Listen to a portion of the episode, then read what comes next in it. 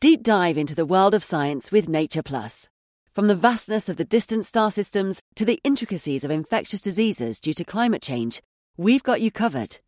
Enjoy access to over 55 cutting edge journals, breaking scientific news, and over a thousand new articles every month. Whether you're a seasoned researcher or just curious, Nature Plus simplifies complex studies. Plus, it's all available right at your fingertips on nature.com. Nature Plus, the key to unlocking the world's most significant scientific advances. Subscribe today at go.nature.com slash plus. Tired of ads barging into your favorite news podcasts? Good news. Ad-free listening is available on Amazon Music. For all the music plus top podcasts included with your Prime membership. Stay up to date on everything newsworthy by downloading the Amazon Music app for free or go to amazon.com slash news ad free. That's amazon.com slash news ad free to catch up on the latest episodes without the ads.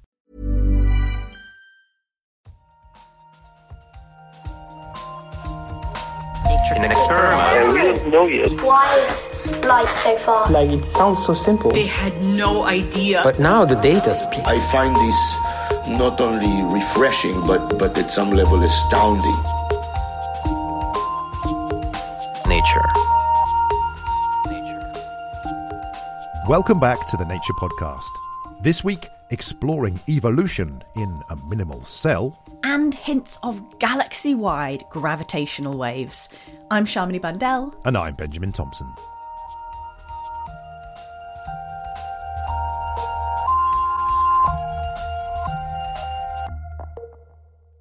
Back in 2016, a team of researchers published a paper in the journal Science describing an organism designed to have an extremely small genome, containing just 493 genes.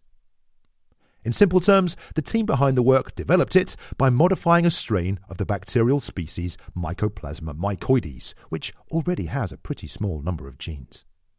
The team went through its genome and deleted any genes that weren't essential to life.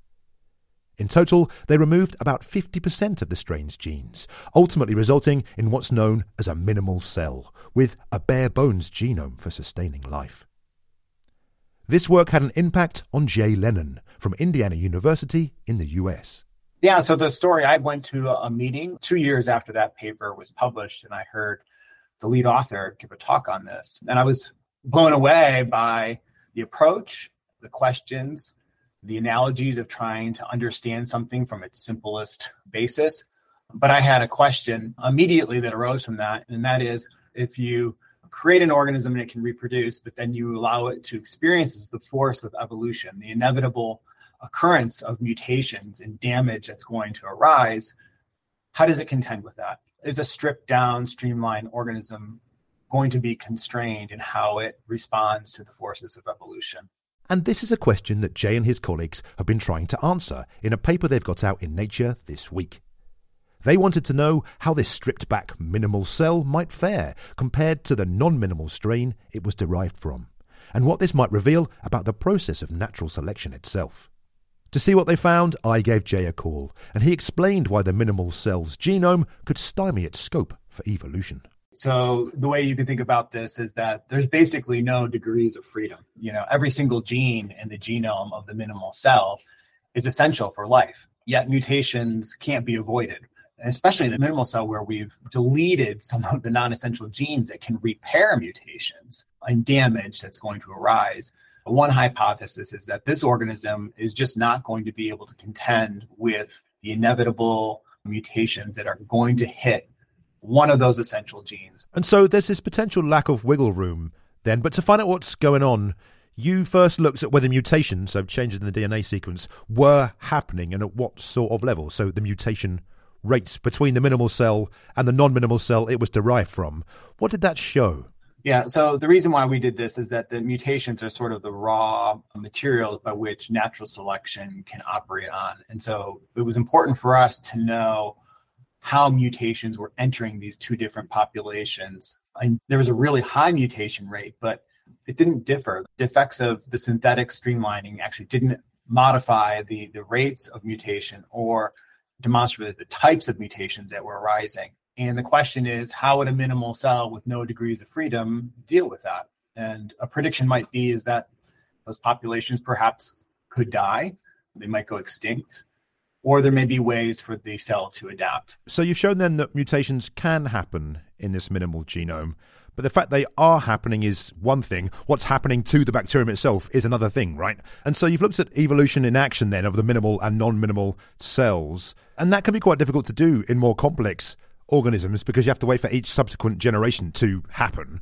In this case, you've got through 2,000 generations of these bacteria.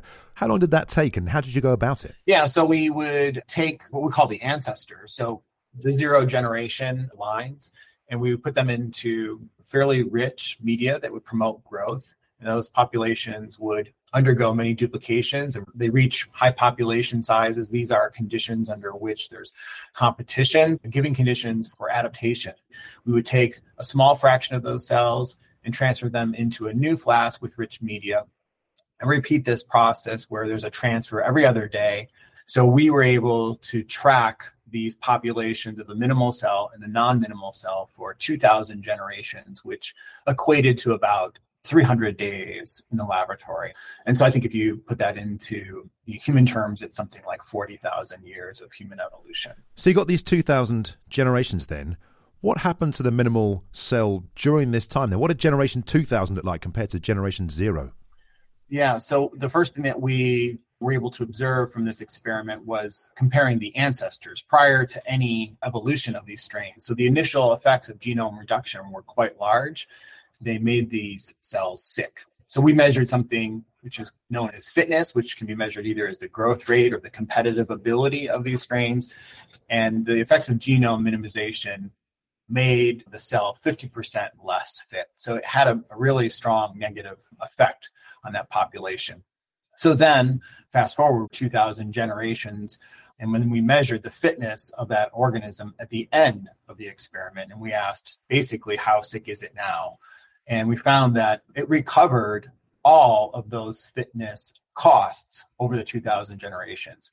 So its fitness was equivalent to the original non minimized genome. So the ability for this organism to readapt from the effects of genome minimization were complete and occurred pretty quickly. You've got this result then and shown that the minimal cell can regain its fitness to an extent. I think you say in your paper that it doesn't necessarily overcome its small size, it remains quite weedy compared to its cousin. But of course, the non minimal cell evolved and became fitter during the 2000 generations as well. And you peered into the genomes of these two cell types as the experiment went on to find out what was going on. What did you find in terms of how they were adapting? Yeah, I think one thing that was interesting is that when we compared the rates of adaptation for the minimal cell and the non minimal cell, they were pretty comparable. So they both kind of adapted at the same rates, despite the fact that the minimal cell had 50% of its genome stripped away. So that was curious because those rates were comparable. We thought, well, maybe they're adapting via the same mechanisms. Maybe there's certain mutations that have arisen that are beneficial. Maybe despite the differences in genomes, maybe there's a similar path to improvement in growth. And what we found actually was that was not the case. So even though these strains evolved at comparable rates, they did so via distinct genetic ways. The non minimal cell had its own path to improving its fitness and the minimal cell evolved via mutations in other types of genes that were distinct. Seeing these results, then, I mean, you had this question can the minimal cell do it right? Can it can it adapt? Shown that it did was it a surprise to you? How did you feel about it when you saw that it was doing its thing and recovering itself? Yeah i think there were some surprises there because i thought that the ability of this organism to adapt to its environment would somehow be hampered and what we found is, is, evidence to suggest that that's not the case at all. And that in some cases, this minimal cell actually evolved faster than the non minimal cell. I mean, I'm tempted to quote Jeff Goldblum's character in Jurassic Park, which is life finds a way. Yeah. I mean, there was this hypothesis that this was so streamlined that evolution couldn't occur, but you've shown that really isn't the case. That's right. And I think that's interesting from a basic evolutionary perspective. And it also has implications for thinking about how we should be developing organisms for synthetic biology. You know, the whole field is about trying to take parts and put them together so that we can, in some cases, manufacture products in sustainable ways. The question might be Are there certain rules or principles that we should be thinking about in terms of how we construct those organisms and how they may behave? We can create cells and be very specific about them. And we know what those basic elements are going to be. But the forces of evolution, these are all processes that simply can't be avoided. That was Jay Lennon from Indiana University. To read his paper, look out for a link in the show notes. Coming up, what hints of galaxy wide gravitational waves could mean for our understanding of the cosmos. Right now, it's the research highlights with Dan Fox. Have you ever found yourself using high pitched baby talk when talking to kids? Well, now it seems that dolphin mothers do it as well. Adult humans often alter their voices in funny ways when talking to young children. This way of speaking, called child directed communication, is found across many human cultures and is thought to help parents and other adults teach children how to speak. Scientists have noticed that a handful of other animals also change their sounds when communicating with their young. To see whether bottlenose dolphins do so, researchers recorded the whistles of 19 dolphin mothers that were caught and released over several decades, either with or without their calves. The recordings revealed that dolphins produced whistles with higher pitches when caught alongside their calves, suggesting that they were using a dolphin form of child directed communication. Given the similarities to high pitched human baby talk, this way of whistling might also help dolphins to teach their young how to communicate. You can find that research in Proceedings of the National Academy of Sciences of the United States of America. Microplastics have been found everywhere from Arctic snow to common table salt. Now, researchers have found that these tiny specks are released in huge quantities when certain types of plastic are microwaved. As plastic degrades, it creates fragments that are invisible to the naked eye. Researchers measured the levels of these fragments that were released from two types of vessel commonly used to prepare and store food for infants a reusable polyethylene based food pouch and polypropylene based plastic containers. Both types of container were found to release micro and nanoscale plastic fragments when heated in a microwave for 3 minutes. One container studied released more than 4 million microplastics and 1 billion nanoplastics per square centimetre of plastic container. Even storing the containers in conditions that mimicked refrigeration led to the release of microplastics and nanoplastics, though not as much as microwaving. The findings mean that an infant weighing 10 kilograms would consume up to 1.4 micrograms of micro and nanoplastics per week if drinking water that had been microwaved using such a container. You can read that research in full in Environmental Science and Technology.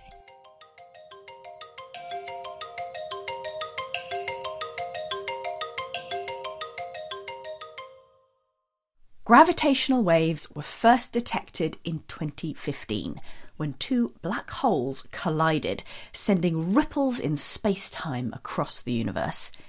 That momentous discovery was made using interferometers at the LIGO facilities in the US, which picked up the subtle changes in the path of lasers as the gravitational waves washed over Earth.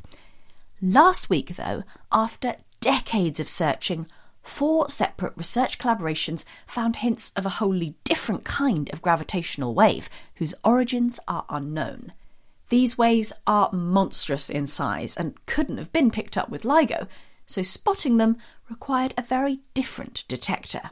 Nature's resident gravitational wave superfan, Davide Castelvecchi, has been writing about this discovery, and reporter Nick Petrić Howe caught up with him.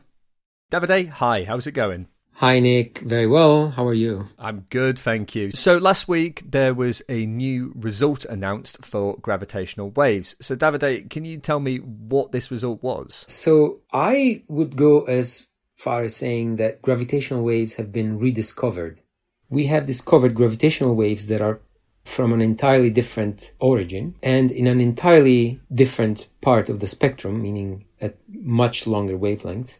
And with an entirely different technique that when you think about it kind of boggles the mind. Well, I'm preparing for my mind to be boggled then. In the past, we've used interferometers to detect gravitational waves. So, how does this new detection method differ from that?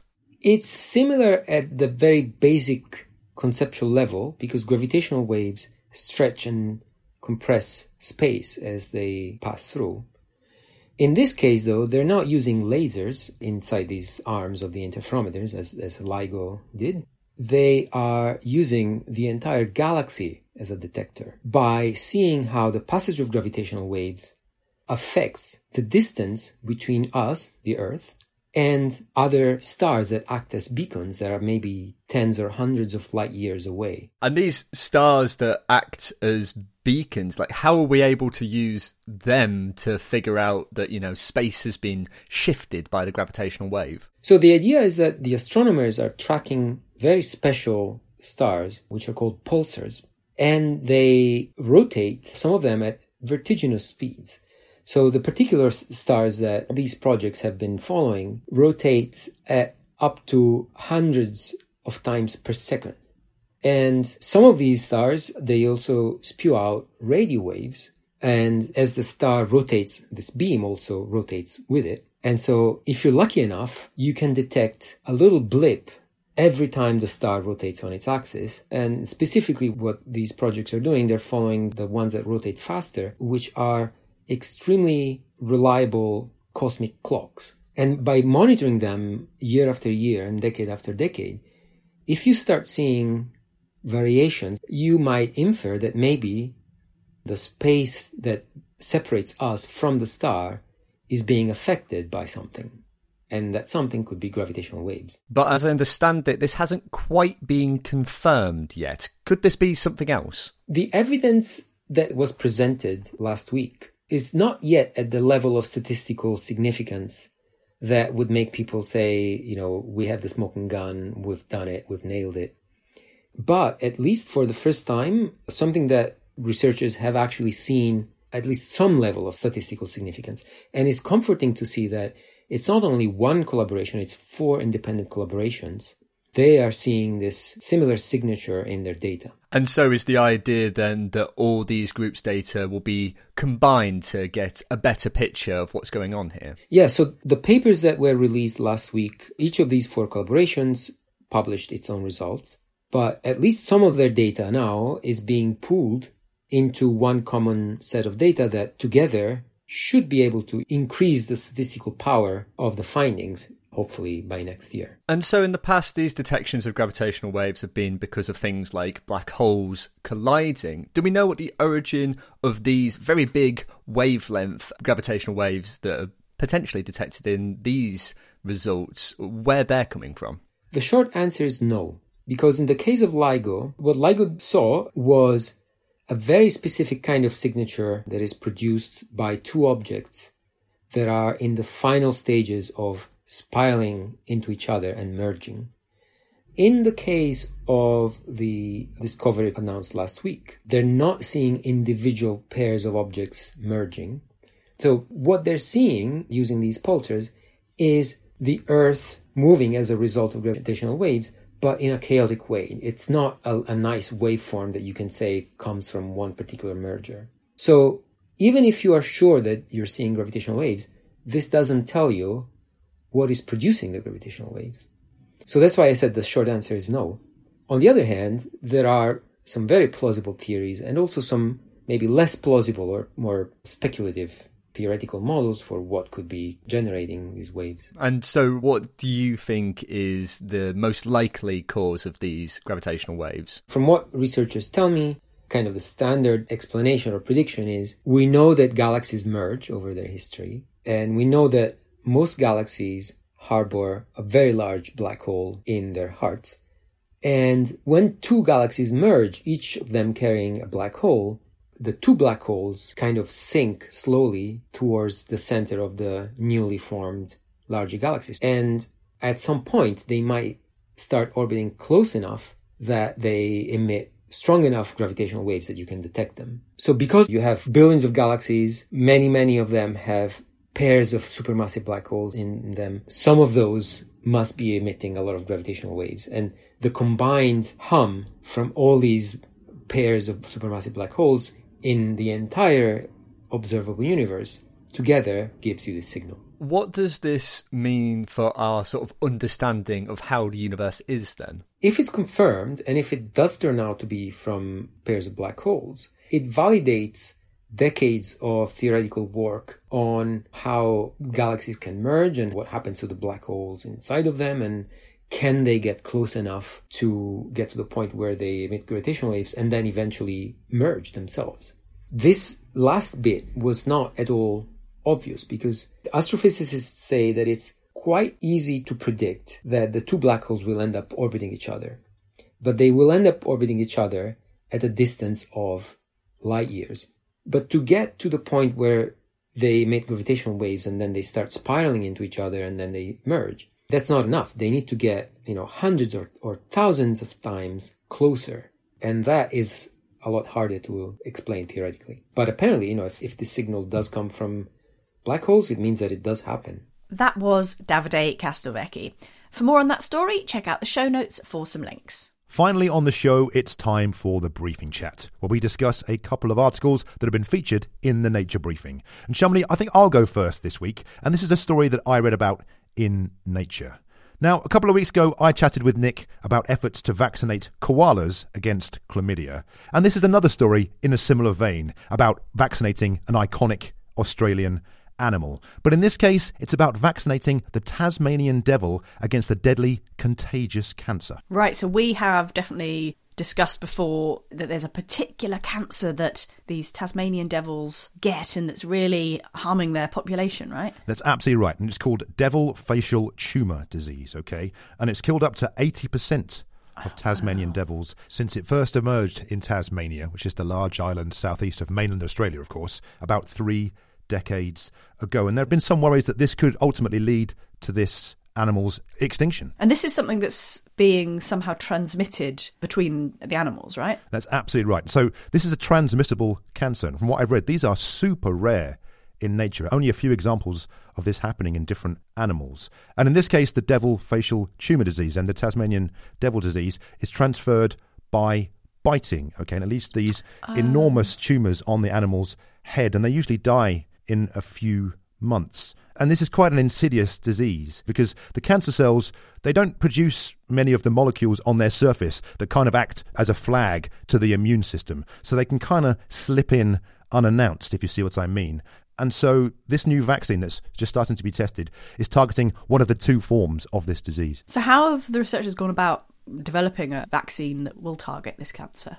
Well, it seems like they've taken inspiration from some of the COVID 19 vaccines that were developed. Okay, so this vaccine uses a modified adenovirus, and this virus has been modified so it can't cause disease, but it makes the animal cells produce proteins associated with the tumour cells, but not with healthy cells. And ultimately, the aim is to make these tumour cells more visible to the immune system that can then go in and attack. And what kind of stage are we at with this vaccine at the moment? Well, still quite early, it has to be said. So on June the 14th, Australia's Office of the Gene Technology Regulator issued a license to the team behind the work to test the vaccine against this one type of the cancer. And it's been tested on 22 healthy captive Tasmanian devils, okay? Now, this is the first phase of that. This is just seeing whether it's safe and whether it elicits an immune response. And ultimately, only animals that are free of disease and have no remnants of this vaccine left in them can be released back into the wild. So just that first step. But I think the researchers behind it have high hopes. But there have been some knockbacks in the past. Because another vaccine was developed, but in 2017, a study found that it only elicited a strong immune response to prevent cancer in one in five vaccinated mm. animals. But I think it did show that the immune system can get better at identifying this disease, which I think has given hope to the researchers behind this new vaccine. And how are they actually able to test this one? How do you give a Tasmanian devil a vaccine? Well, that's a great question, and it's one of these sort of hurdles that needs to be overcome as they move along. So at the moment, the vaccine is delivered by injection and in an oral liquid during this early trial. But of course, that's ultimately not scalable to a wide, wild population. So the researchers need to come up with a plan. And yet again, they've taken inspiration from a different vaccine. In this case, a rabies vaccine that's delivered to animals in Europe and the US via edible bait. So it could be Oh. that if the vaccine is approved, that they go down this road in the future, and this might be a more practical approach. And apparently, they're designing an AI-driven bait dispenser that will just deliver the vaccine to the Tasmanian devils and not other animals in the vicinity. Wow, this story has everything. Yeah, there's a lot going on here, but fingers crossed, of course, that it does show some efficacy.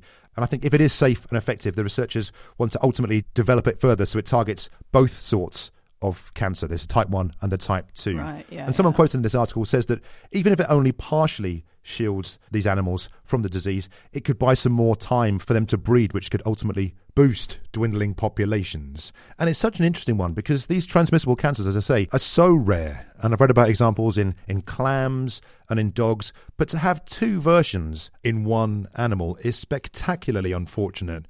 But only time will tell whether this vaccine is something that can help these animals out.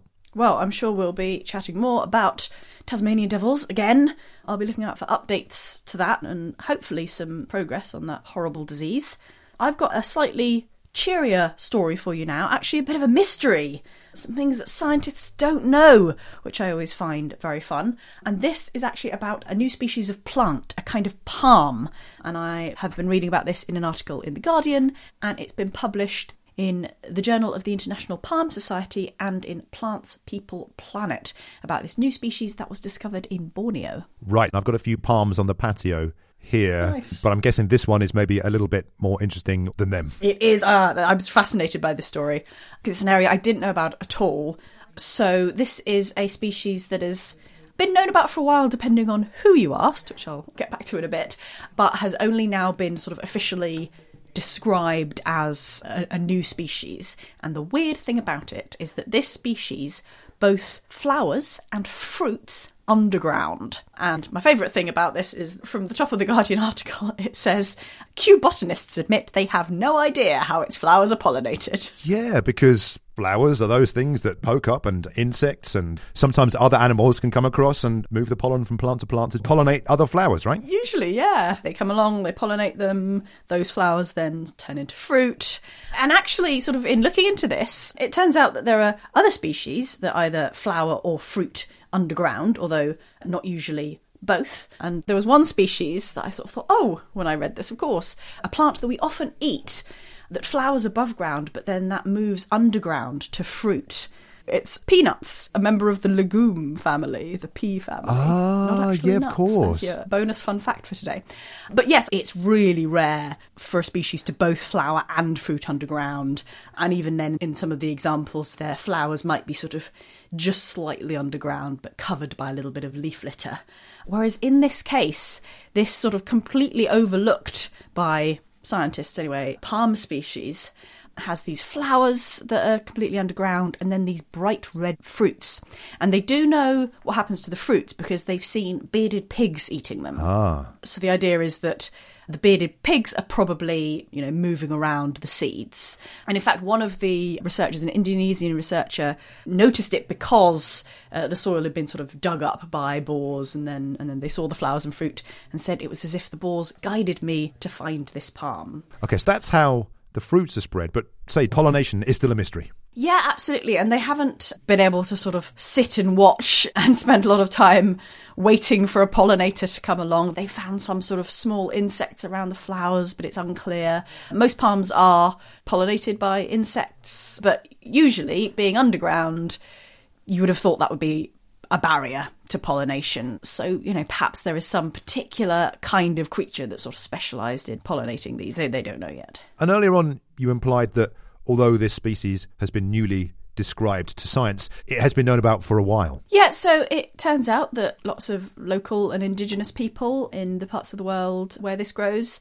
snack on the fruits while they're out and about, and they're quite tasty. So, certainly not a new or surprising discovery to them, but one that sort of seemed to fly under the radar of scientists until relatively recently. And as I said, this is the first time it's been sort of officially described. So there have been some Malaysian and Indonesian botanists, and they've also collaborated with folks at Kew Gardens in order to sort of officially declare this a new species. But the fact that the indigenous people have known about this, the researchers in the paper take note of that fact and say this might be a bit of a, a wake up call for scientists to fully embrace indigenous knowledge in the global effort to catalogue all life on Earth. Well, a fascinating story, Shamini. Thank you for bringing that one to the briefing chat this week. And listeners, for more on the two stories we've chatted about and where you can sign up to the Nature Briefing to get more of them delivered directly to your inbox, look out for the show notes for some links. That is all for this week. If you want to get in touch with us, you can reach us on Twitter. We're at Nature Podcast.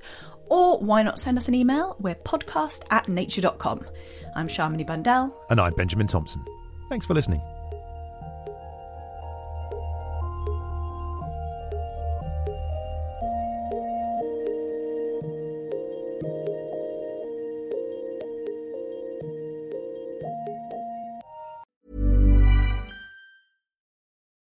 Deep dive into the world of science with Nature Plus. From the vastness of the distant star systems to the intricacies of infectious diseases due to climate change, we've got you covered. Enjoy access to over 55 cutting edge journals, breaking scientific news, and over a thousand new articles every month. Whether you're a seasoned researcher or just curious, Nature Plus simplifies complex studies. Plus, it's all available right at your fingertips on nature.com. Nature Plus, the key to unlocking the world's most significant scientific advances. Subscribe today at go.nature.com slash plus. Thinking about your next career move in research and development? Then it's time to make your move to the UK. The nation that's investing 20 billion pounds in R&D over the next 2 years. The nation that's home to 4 of the world's top research universities. The nation where great talent comes together. Visit gov.uk forward slash great talent to see how you can work, live, and move to the UK.